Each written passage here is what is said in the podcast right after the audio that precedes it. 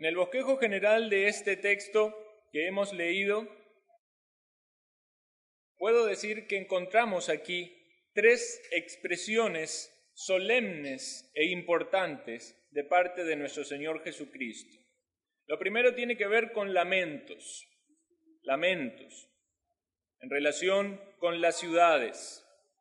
Y podemos hacer referencia a esto como palabras de reprensión, aunque se expresan como un lamento cuando dice, ay de ti, Corazín, ay de ti, Bethsaida, y tú, Capernaum, son palabras de reprensión. En segundo lugar, encontramos en el versículo 25 al 27 una alabanza de parte de Jesús.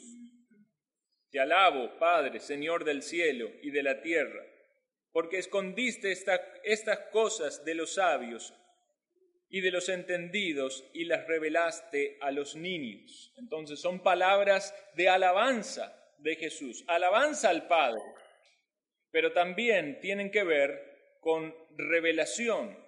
La revelación dice estas cosas, y vamos a meditar en esas palabras de revelación. Y en tercer lugar encontramos una invitación de Cristo. Cuando el Señor dice, venid a mí todos los que estáis trabajados y cargados, y yo os haré descansar. Palabras de reposo. Tres expresiones que salieron de la boca de Cristo. Lamentos, palabras de reprensión, alabanzas, palabras de revelación y la invitación, palabras de reposo. Vamos a dejar el tercer punto, el de la invitación y el de estas palabras que desafían y animan y guían a la gente a encontrar el descanso en Cristo para el próximo sermón. Y nos vamos a enfocar en los primeros dos puntos. Entonces son dos secciones las que hemos de ver, los lamentos o los ayes, como aparece en muchas Biblias, y, las y la alabanza de Cristo. Versículo 20 dice así, entonces comenzó a reconvenir a las ciudades en las cuales había hecho muchos de sus milagros. Esta palabra reconvenir significa censurar, reprender a alguien por lo que ha hecho o por lo que ha dicho. Y los sinónimos de reconvenir podría ser precisamente reprender, reñir, regañar, reprochar, echar en cara. El opuesto a esto sería felicitar. Lo que debemos entender es que Jesús está expresándose hacia estas ciudades no con palabras de, de felicitación o de reconocimiento, sino todo lo contrario, de reprensión. Palabras de reprensión. Ayes, conocidas como ayes, que es el plural de ay. Ay no de haber, sino de ese lamento, ¿verdad? Es una interjección en el sentido gramatical y es una partícula seguida generalmente de de y luego el nombre de la persona o en este caso de las ciudades. Ay de, algunas personas han dicho, ay de mí. En la palabra de Dios encontramos eh, otras situaciones donde aparecen ayes.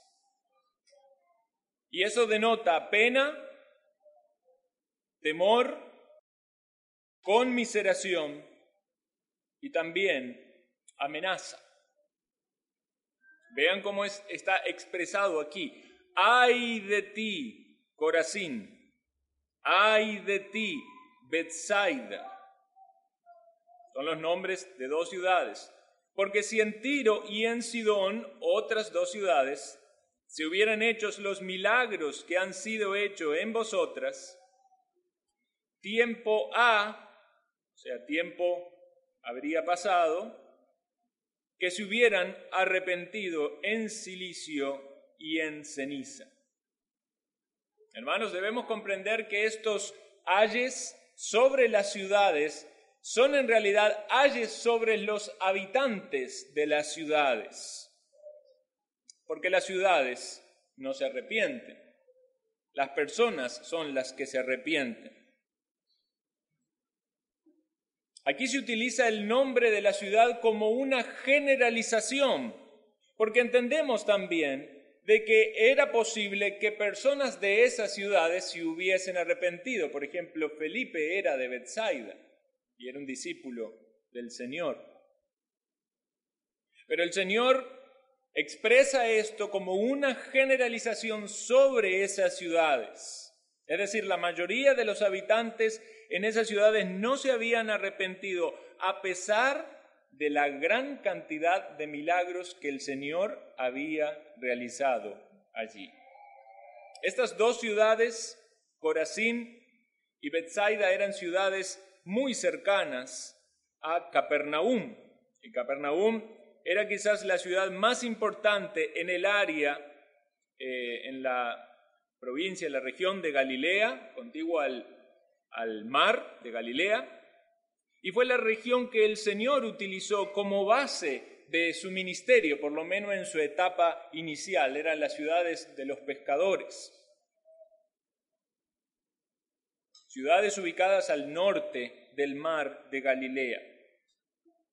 En cuanto a Corazín, no tenemos eh, registros de, milagros allí en, en, la palabra del Señor, pero sin embargo entendemos con claridad, porque Jesús lo dice, que allí se hicieron muchos milagros.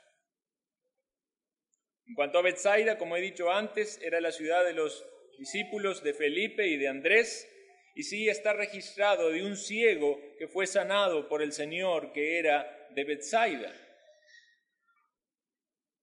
Ahora estas ciudades son puestas en comparación con otras ciudades, una ciudad que se llama Tiro y otra Sidón, que eran ciudades fenicias, es decir, ciudades paganas que estaban mucho más lejos de, este, de donde el Señor estaba, ¿verdad? Estaban más al norte, en la costa del mar Mediterráneo. Eran ciudades que se caracterizaban por el comercio, por la navegación.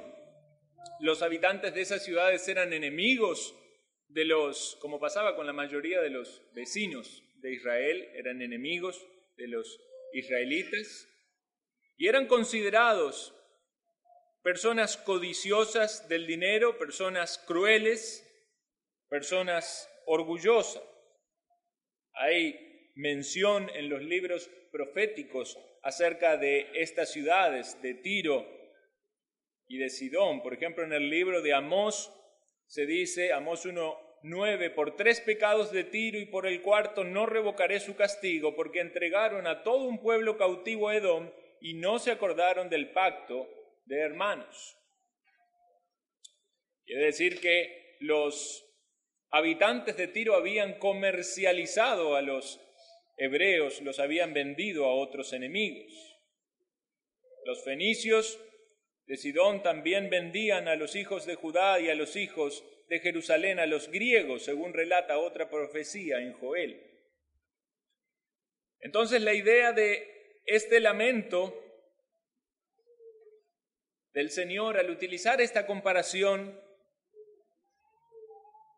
es afirmar de que si en Tiro y en Sidón, en estas ciudades paganas y enemigas del pueblo de Israel, hubieran sido testigos y receptores de los milagros que el Señor había hecho en esas ciudades de Galilea, en Corazín, en Bethsaida, en Capernaum, la gente de esas ciudades, los enemigos del pueblo de Dios, los gentiles, se habrían arrepentido hacía ya largo tiempo.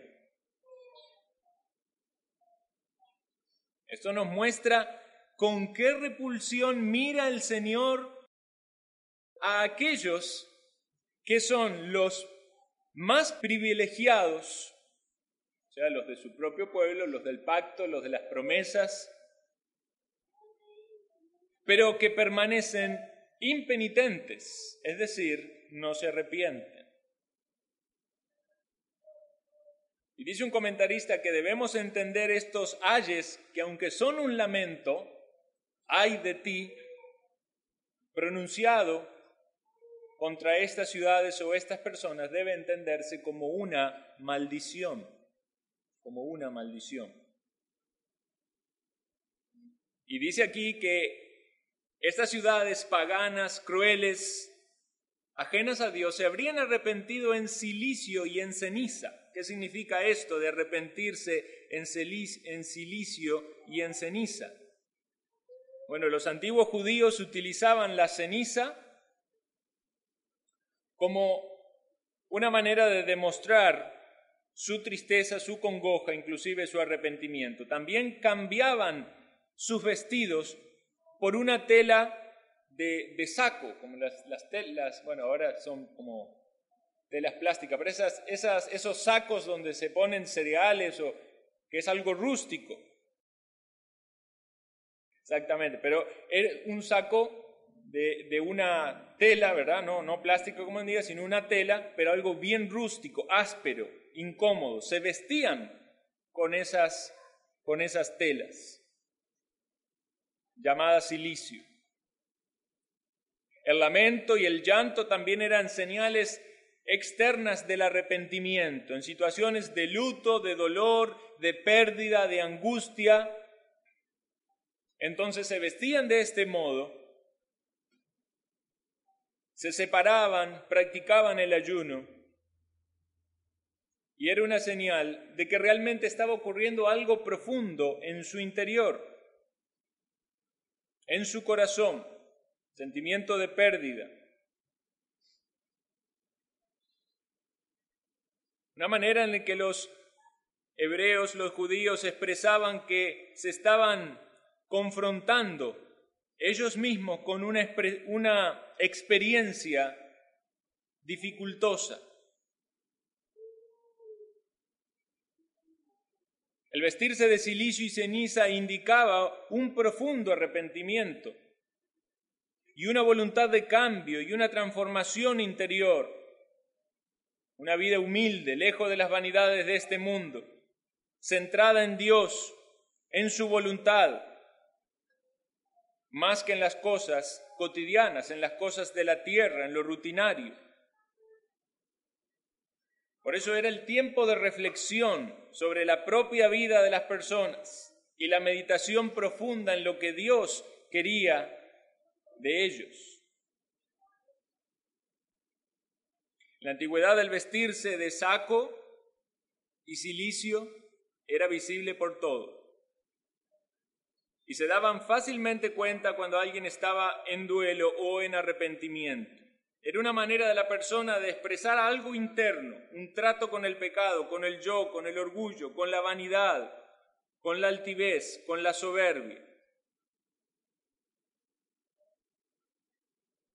La gente que se humillaba según los relatos bíblicos, vemos que expresaba un dolor real y con propósitos firmes en la Biblia vemos varias situaciones donde hay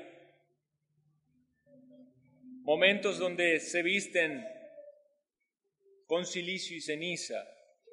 El rey David, Esther, Jeremías, Job, en algunos casos por duelo, en otros casos por arrepentimiento. Y hay un ejemplo muy notorio de otro, otra persona gentil, pagana, el rey de Nínive que ante la predicación de Jonás, no solo él fue movido al arrepentimiento, sino también que convocó a todo el pueblo, incluso podríamos pensar que es una exageración, a los animales a estar en lamento, en, en silicio y en ceniza. La vida de las personas no volvieron a ser igual cuando experimentaron el cambio radical producto de este duelo o de este arrepentimiento. Vean el versículo 22. Por tanto os digo que en el día del juicio será más tolerable el castigo para Tiro y para Sidón que para vosotras.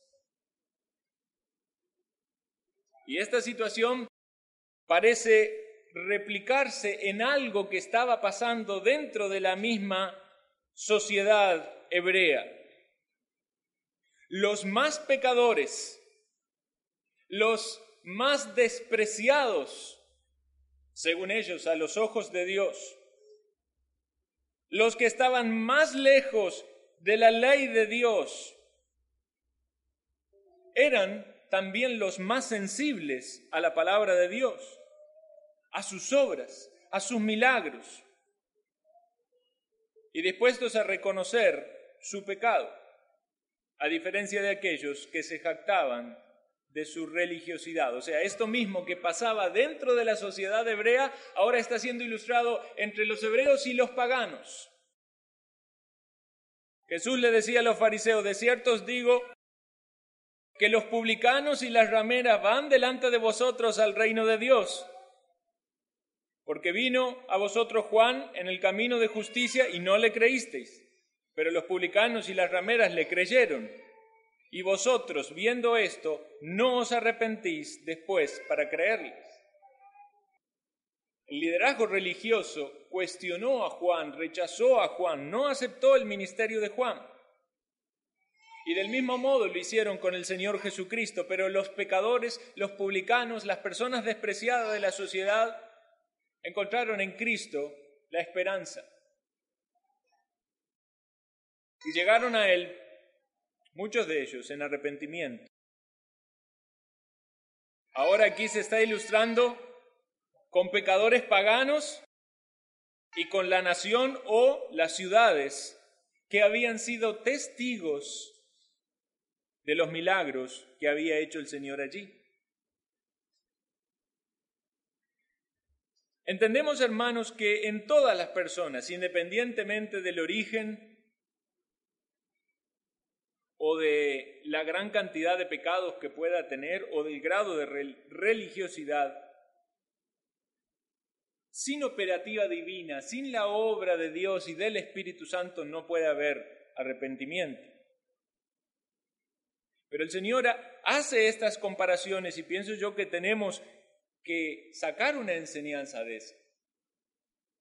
Y la enseñanza es que debemos ver el grado de dureza que había en el corazón de los judíos, aun cuando fueron privilegiados en recibir al Verbo de Dios encarnado, al ver sus milagros, al escuchar sus palabras y aún permanecer en incredulidad. Es decir, los de Tiro y de Sidón no tenían un mejor corazón que los hebreos. Ellos necesitaban la gracia de Dios para arrepentirse al igual que los hebreos. No es que porque en Tiro y en Sidón eran mejores de corazón se habrían arrepentido, no. Como hemos visto en la escuela dominical, el corazón humano corrompido y somos depravados. Desde la caída la raza humana está bajo la condenación y la ira de Dios y necesitamos una intervención divina para que haya arrepentimiento, para que haya fe. Pero no se trata tanto de poner en énfasis que haya un mejor humano sobre otro, sino más bien mostrar cuán terrible es la dureza del corazón. Se menciona aquí el día del juicio. En el día del juicio será más tolerable.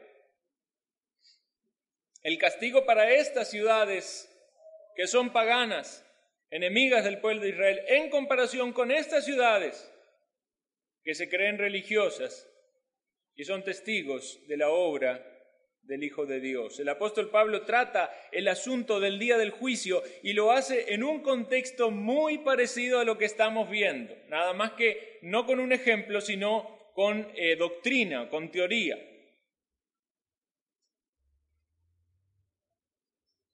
Bueno, podemos decir que sí hay ejemplo también en las palabras del apóstol Pablo.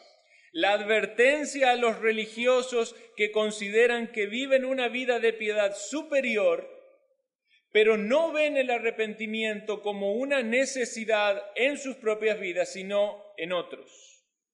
Y quisiera que me acompañen, por favor, a Romanos capítulo 2. Vamos a leer allí Romanos capítulo 2, versículo 1.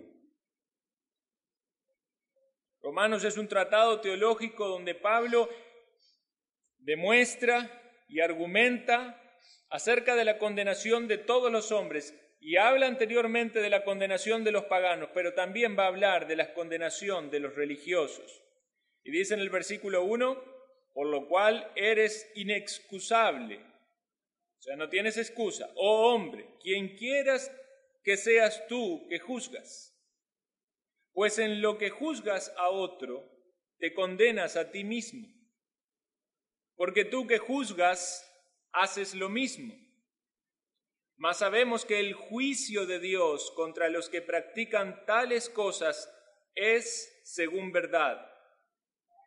¿Y piensas esto, oh hombre, tú que juzgas a los que tal hacen y haces lo mismo, que tú escaparás del juicio de Dios? ¿O menosprecias las riquezas de su benignidad, paciencia y longanimidad, ignorando que su benignidad te guía al arrepentimiento? Pero por tu dureza y tu corazón no arrepentido, atesoras para ti mismo ira para el día de la ira y de la revelación del justo juicio de Dios. Queridos hermanos, el Señor nos trae a considerar en este mensaje de su palabra. Y en este sentido es, yo pienso que es muy bueno que nosotros vengamos estudiando sistemáticamente la palabra de Dios, porque llegamos a un texto donde somos llamados a considerar nuestra necesidad de arrepentimiento. Entonces es importante que seamos conscientes de esto. Es el Señor que trae por su palabra su mensaje a su iglesia aquí reunida. Que nadie piense y dice, ah, eso lo dice por mí. No, mi hermano. Esto es lo que Dios nos manda a todos nosotros. Y quiere que el Espíritu de Dios obre en todos nosotros para producir fruto espiritual. No hay duda de que algunos tomarán la palabra de Dios de una manera quizás confrontante y tendrán que hacer más ajustes que otros, pero aquí pienso hermanos que no hay nadie que pueda decir esto para mí no es. Y lo que primero debemos hacer es aplicarlo a nuestra propia vida, no buscar aplicarlo en otros. El Señor me llama a mí al arrepentimiento. Y si no me arrepiento, atesoro ira sobre mí mismo para el día de la ira. Quizás usted pueda decir, bueno, yo, yo soy un creyente, no, no voy a ser juzgado, no voy a ir al infierno. Ok, hermano, gloria al Señor, usted es un creyente, pero también debemos pensar, ¿es el arrepentimiento una práctica constante en nuestra vida? Porque aquellos que piensan que el arrepentimiento es una cuestión inicial en la vida cristiana y ya luego no hay nada de qué arrepentirse, no están actuando como creyentes. Y más bien esto debería ser una exhortación. Consideremos esto, hermanos.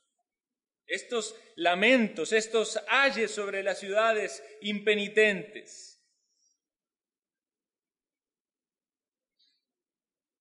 A la luz de este pasaje que hemos leído en Romanos, yo quisiera hacer esta pregunta. ¿Cómo puedo atesorar ira? Y es una pregunta irónica, obviamente. No se trata de darte una receta para que atesores ira. Nadie quiere acumular ira y menos ira de Dios. Pero puede ser que alguien lo esté haciendo sin darse cuenta. Puede ser que no estemos siendo conscientes de la severidad de la palabra de Dios. Quiere Dios ayudarnos y llevarnos a reflexionar. Y quiero hablar de cuatro formas en las que alguien puede atesorar ira. Cuatro formas en las que puedes atesorar iras. Otro pasaje de la Biblia nos dice que no hagamos tesoros en la tierra, ¿verdad? Sino que hagamos tesoros en los cielos. Eso es algo que nos debe motivar a atesorar para la eternidad. Pero qué terrible es que alguien esté atesorando ira. Bueno, en primer lugar, sé insensible ante la obra de Dios, la obra que Dios hace en tu entorno. ¿Quieres atesorar ira? Sé insensible ante la obra que Dios hace en tu entorno, al igual que los galileos, que desacreditaron muchos de los milagros que Jesús hizo entre ellos.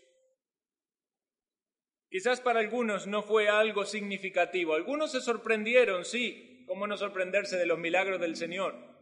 Cómo no sorprenderse que de unos pocos panes alimentó a cinco mil. Cómo no sorprenderse al verlo caminar en el mar. ¿Cómo no sorprenderse al ver sanar a tantas personas de una manera imposible de explicar humanamente? Aún así, muchos siguieron insensibles a las obras que Dios hacía en medio de ellos. No había una explicación racional, pero sin embargo, no los volcaba a una humillación y al arrepentimiento. Dios sustenta de forma increíbles, Dios sana, Dios protege. Haces tanta, tanta sobra en medio de su pueblo, algunas sobrenaturales, otras que podemos entender que es utilizando los medios que Dios da, cambiando circunstancia, usando personas, guiándonos en su providencia. Y aún así, muchos pueden permanecer insensibles. Pueden hasta pensar de que Dios los tiene olvidado, que son víctimas en esta sociedad y que merecen mucho más. Pero son insensibles a todo lo que Dios hace. Y una pregunta para reflexionar es, ¿ves a Dios obrando en tu entorno? ¿Ves a Dios obrando en tu iglesia? ¿Ves el amor de Dios fluir por diferentes medios? ¿Ves a Dios en tus hermanos? ¿Ves el poder de Dios en su palabra predicada? ¿Percibes la guía del Espíritu Santo en su pueblo y en tu vida? Y si alguien respondiera a todas estas preguntas de forma negativa, entonces podemos afirmar que está siendo insensible a la obra de Dios. Porque Cristo edifica su iglesia, Cristo está en su pueblo, su Espíritu Santo opera en los creyentes. Y tenemos su palabra y tenemos promesas. Y no nos ha mentido y no nos ha engañado y obra en nosotros y nos santifica. ¿Cómo puede ser que no veamos su obrar? ¿Cómo puede ser que no veamos en nuestra propia vida guiarnos, corregirnos, cambiarnos? ¿Cómo puede ser que no haya en nuestro corazón gratitud por su provisión, por su cuidado, por su bondad? Esto es grave, mi hermano. Estas ciudades o estas personas de estas ciudades fueron insensibles a la obra de Dios. Y es grave que pueda pasar a personas estando aquí insensibles del obrar de Dios. Claro, nuestra mente muchas veces se enfoca en nuestros problemas, en nuestras necesidades y en los pecados de los otros. Pero soy sensible a lo que Cristo está haciendo en mi vida, en mi familia, en mi pueblo, en mi iglesia.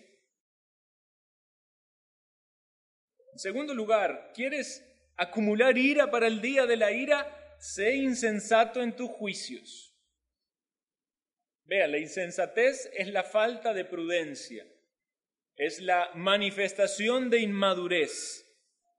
Si eres pronto para juzgar, caes en el mismo problema que el Israel religioso. Juzgaban a Juan el Bautista por excéntrico y juzgaban a Jesús porque comía y bebía con pecadores. Y alguien lo dijo, en el repaso que hacemos del, sermón los miércoles, El problema no estaba en los mensajeros, el problema estaba en el corazón. Y nosotros lo hemos visto en el capítulo 7 de Mateo, que dice así, no juzguéis para que no seáis juzgados, porque con el juicio con que juzgáis seréis juzgados, y con la medida con que medís serás medido. ¿Y por qué miras la paja que está en el ojo de tu hermano y no echas de ver la viga que está en tu propio ojo? Y esto, hermanos, es necesario aclararlo. No significa que no podemos nunca juzgar, porque en el mismo capítulo y en el mismo contexto dice, no deis lo, santo a, los cerdos, ¿verdad? No tiréis las perlas a los cerdos. O sea que tiene que haber un juicio. Pero ¿cómo debe ser nuestro juicio? Debe ser un juicio justo. Versículo 27 de ese capítulo dice, no juzguéis según las apariencias, sino juzgad con justo juicio. Y Gálatas nos lleva a ser muy prudente a la hora de señalar las faltas en nuestros hermanos, porque dice, considerándote a ti mismo, no seas que también seas tentado. ¿Cómo son nuestros pensamientos? ¿Contienen con frecuencia juicios acerca de otras personas, sus procederes, sus actitudes, sus motivaciones? ¿Cuál es la base de esos juicios que hay en mi mente? ¿Realmente quiero edificar a mi hermano al juzgarlo así o quiero destruirlo? ¿Me considero a mí mismo en lo que yo juzgo? ¿Utilizo la misma medida para mí que para juzgar a otras personas? Ustedes conocen esa frase, ¿verdad? Que dice que cuando alguien apunta con un dedo hay tres que lo están apuntando a uno. Y realmente debemos pensar. La palabra de Dios nos llama a edificarnos y a exhortarnos y muchas veces tendremos que hacerlo aunque a las personas no les guste recibir nuestras palabras. Pero nos analizamos a nosotros mismos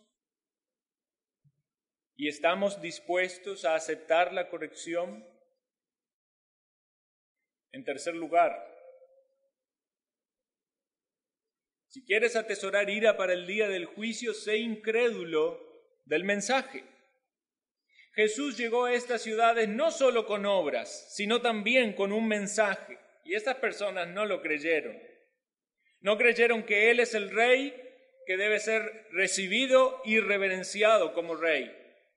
No creyeron que Él es el Señor en este reino y por lo tanto deben someterse a la autoridad de este Señor. El Señor da sus mandamientos o da sus palabras y sus palabras muchas veces confrontan. Él dice, el que quiera ser mi discípulo no puede amar ni a padre, ni a madre, ni a hijo, más que a mí, ¿verdad? Y hemos visto numerosas demandas acerca del discipulado.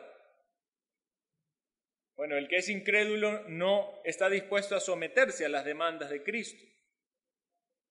Él es bueno y por lo tanto las personas deben agradecerle de sus obras de bondad. Él es Salvador, por lo tanto las personas debían tener fe y confianza en Él. Pero ¿qué vemos en estas ciudades?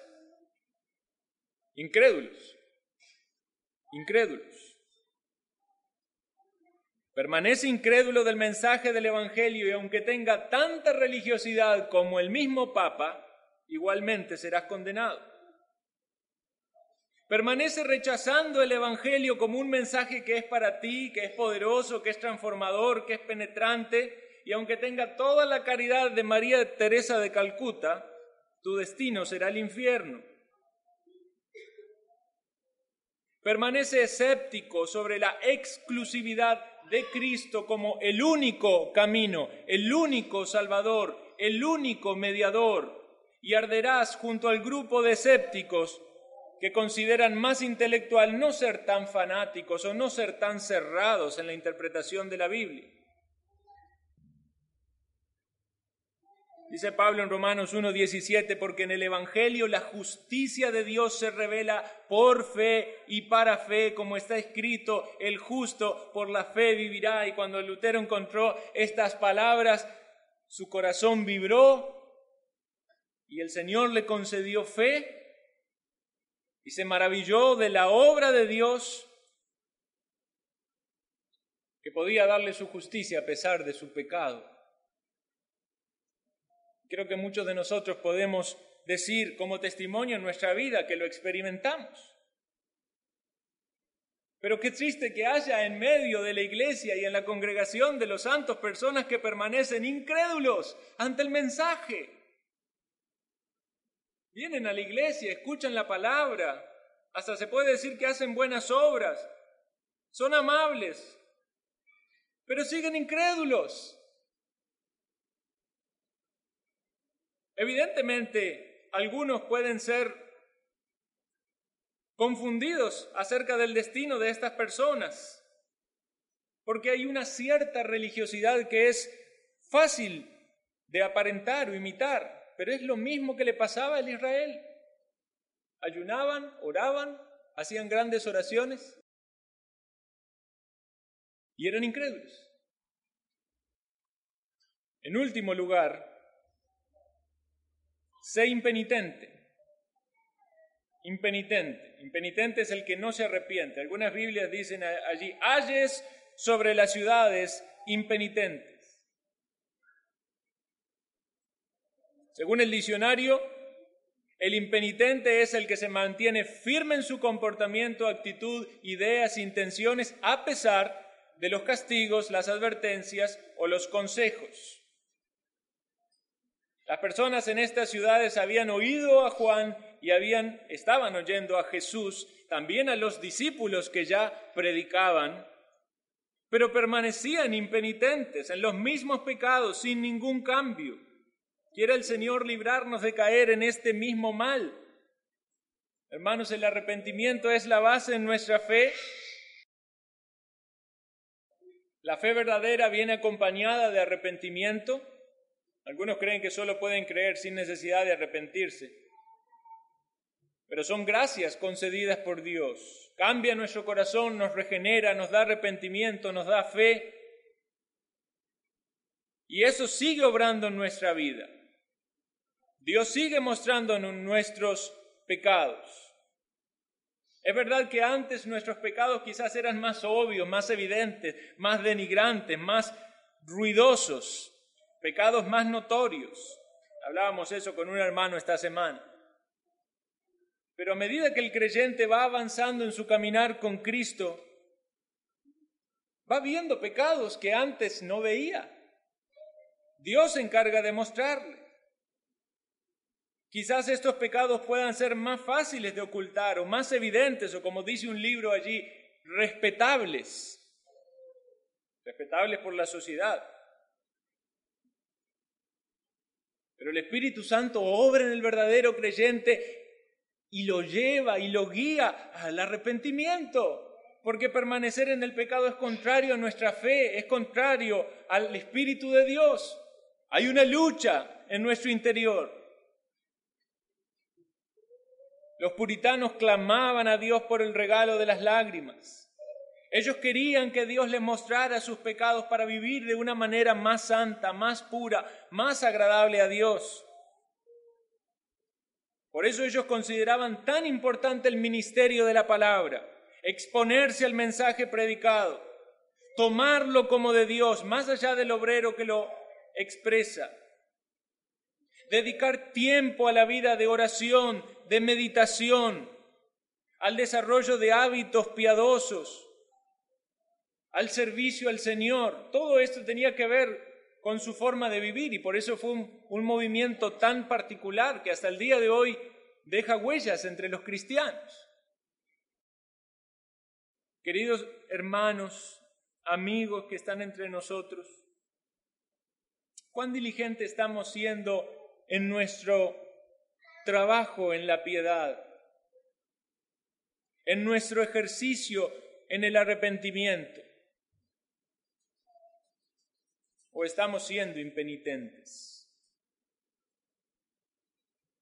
Será más tolerable. Jesús no dijo que Tiro y Sidón no serían condenadas, sino que sería más tolerable el castigo de ellos que de estas ciudades porque esas ciudades recibieron más luz y la rechazaron. Recibieron más bendiciones de Dios y no las tomaron. Podemos hacer la analogía con nosotros. Tú, Capernaún, eres levantada hasta el cielo, hasta el Hades serás abatida, porque si en Sodoma se hubieran hecho los milagros que han sido hechos en ti, habría permanecido hasta el día de hoy. Señor caminó por las calles de Capernaún. En las barcas de las costas de Capernaún el Señor enseñó. En esa arena seguramente hizo milagros. En el agua demostró su poder sobrenatural. Los demonios huyeron de esa ciudad despavoridos, pero la gente no se humillaba ante el Señor. La gente quería sus milagros, quería su pan, querían sus bendiciones, pero no sus mandamientos, no seguirle, no el padecer por él, igual que hoy en día. La gente quiere que Jesús le prospere, que le dé mejor trabajo, que le dé bienes materiales, salud, pero cuando se trata de dejar el pecado, de seguirle fiel, de servirle, mejor es mirar para otro lado, ignorar a Cristo, relativizar el asunto o justificarse con miles de excusas para decir que no puedo. Y eso se ve también en la evidencia en la iglesia local, que muchos se acercan a la iglesia local por ayuda, Aquí en la puerta llega mucha gente por ayuda material. Pero qué de comprometerse con Cristo, comprometerse con la iglesia local, de acuerdo a lo que Dios manda en su palabra, formar parte de la iglesia y servir a Dios. Vean esta expresión aquí que aparece, dice que eres levantada hasta el cielo. Otras traducciones, la Biblia de las Américas lo traduce en forma de pregunta dice, ¿acaso serás levantada, elevada hasta los cielos? Y es como que hace la pregunta y a su vez responde, hasta el Hades serás, descenderás. Obviamente una pregunta irónica y afirmando que la expectativa de estas personas es muy grande, pero no están viendo su destino, no están viendo su juicio. Dice Hendrickson, estas palabras le hacen recordar a Isaías capítulo 14, versículo 13 y 15, donde el rey de Babilonia se presenta jactándose de que subirá al cielo y entonces se le describe como descendiendo realmente hasta los sectores más profundos del Hades. Aparece también en contraposición con Sodoma. Sodoma, esa ciudad tan inmoral, tan pagana, ejemplo de perversidad en numerosos versículos. Esa ciudad que tuvo un castigo físico tan fuerte, esa llama de fuego que los consumió, en la eternidad tendrá menos castigo que esta ciudad donde no cayó ningún meteorito, pero el Hijo de Dios hizo sus milagros. ¿Cómo pueden estos testigos de los milagros ir al infierno? Bueno, en el infierno no solo habrá testigos de milagros, habrá también hacedores de milagros. Mateo 7 dice que muchos dirán, en tu nombre hicimos esto, hicimos lo otro, apartaos de mí, hacedores de maldad. Algunos se sorprenden realmente al pensar de que alguien que está en el medio del pueblo de Dios y viviendo como uno más del pueblo pudiera ser condenado. Pero la Biblia nos habla con gran intensidad y firmeza acerca del peligro de la apostasía. Dice Hebreos capítulo 6, versículo 4, porque es imposible que los que una vez fueron iluminados y gustaron del don celestial y fueron hechos partícipe del Espíritu Santo y asimismo gustaron de la buena palabra de Dios y de los poderes del siglo venidero y recayeron, sean otra vez renovados para arrepentimiento. No es hablando allí de creyentes, está hablando de apóstatas. Personas que pareciera ser que son de nosotros. hasta parecieran ser que participan de cosas espirituales que tienen que ver con el pueblo de Dios, pero que finalmente se pone en evidencia al recaer, al negar la fe, al rechazar la verdad de la palabra, que no son del pueblo de Dios. Cuando las personas se apartan de la fe, hay una especie de caída irreversible en aquellos que ya desisten de la fe y rechazan a Cristo.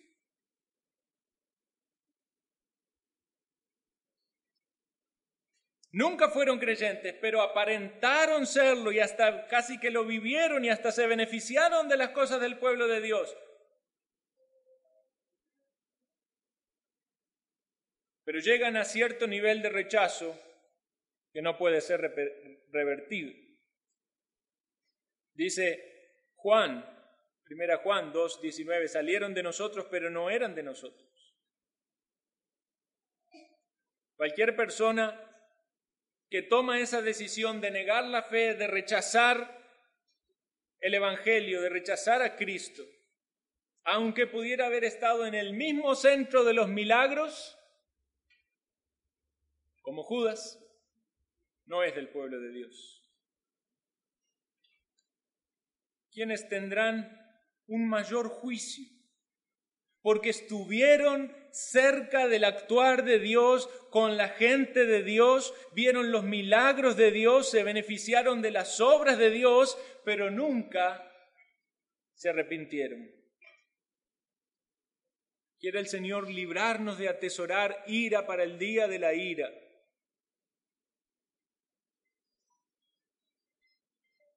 Finaliza aquí el Señor hablando palabras de alabanza. En aquel tiempo respondió Jesús, dijo, Te alabo, Padre, Señor del cielo y de la tierra, porque escondiste estas cosas de los sabios y de los entendidos y las revelaste a los niños. El Evangelio de Lucas nos da contexto de estas palabras y dice que fue al retorno de la misión de los setenta. Entonces entendemos que estas cosas, cuando dice estas cosas, se refiere a las cosas que tenían que ver con el reino de Dios, a la predicación del Evangelio, al entendimiento del Padre, del Hijo, en su obra salvífica. En la salvación y en la condenación Dios recibe gloria. Por eso Jesús alaba al Padre por esconder y también alaba al Padre por revelar.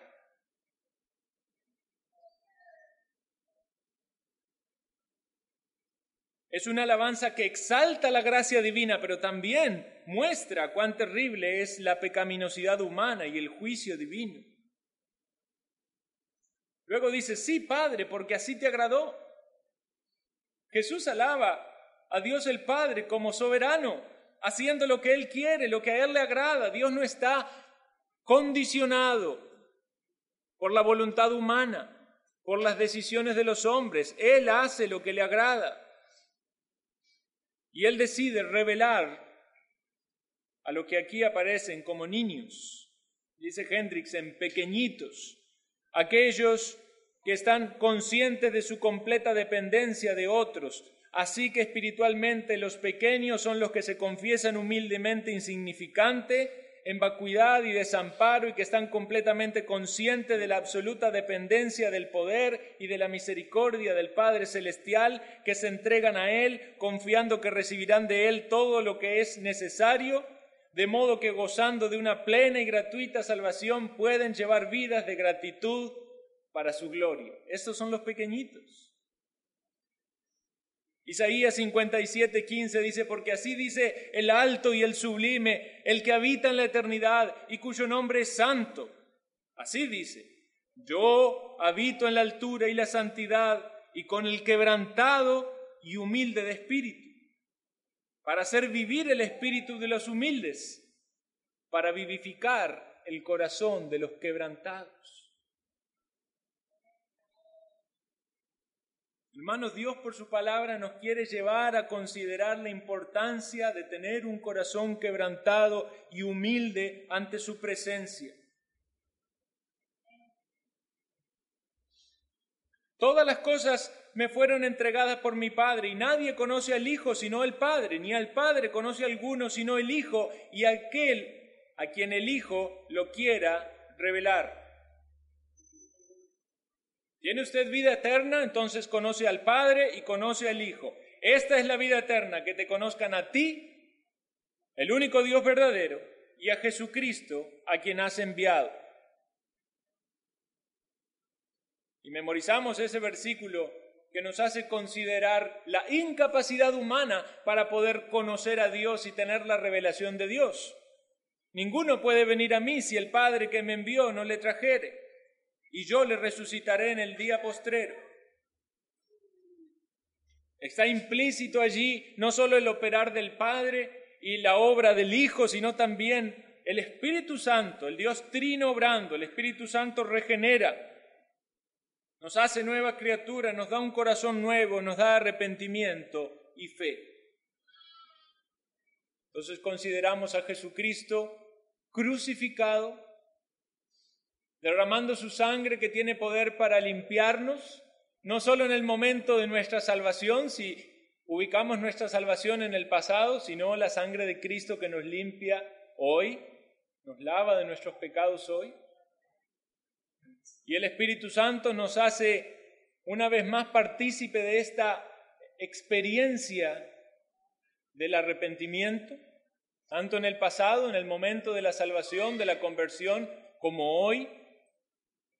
Diferente grado y diferente forma, diferentes pecados que quizás el Señor marca en nuestras vidas, pero que somos responsables de confesar y de acudir ante el trono de la gracia y de apropiarnos de estos servicios de nuestro abogado que intercede por nosotros, que muestra sus manos y sus marcas, cuyo sacrificio fue hecho a nuestro favor. ¿Crees en el Señor Jesucristo? Siguiente pasaje tiene que ver con una invitación a venir a descansar. Claro, lo que el Señor pareciera que hace aquí es poner una gran carga en realidad la carga es nuestra, es nuestro pecado, ¿verdad? Pero la carga que Él pone es la necesidad del arrepentimiento. La carga que Él pone es el reconocimiento de que si no es su gracia que nos revela Cristo, no hay esperanza. Quiere el Señor darnos corazones arrepentidos, que no haya aquí ninguno que esté atesorando ira para el día de la ira, sino por el contrario, que procedamos al arrepentimiento. Oremos.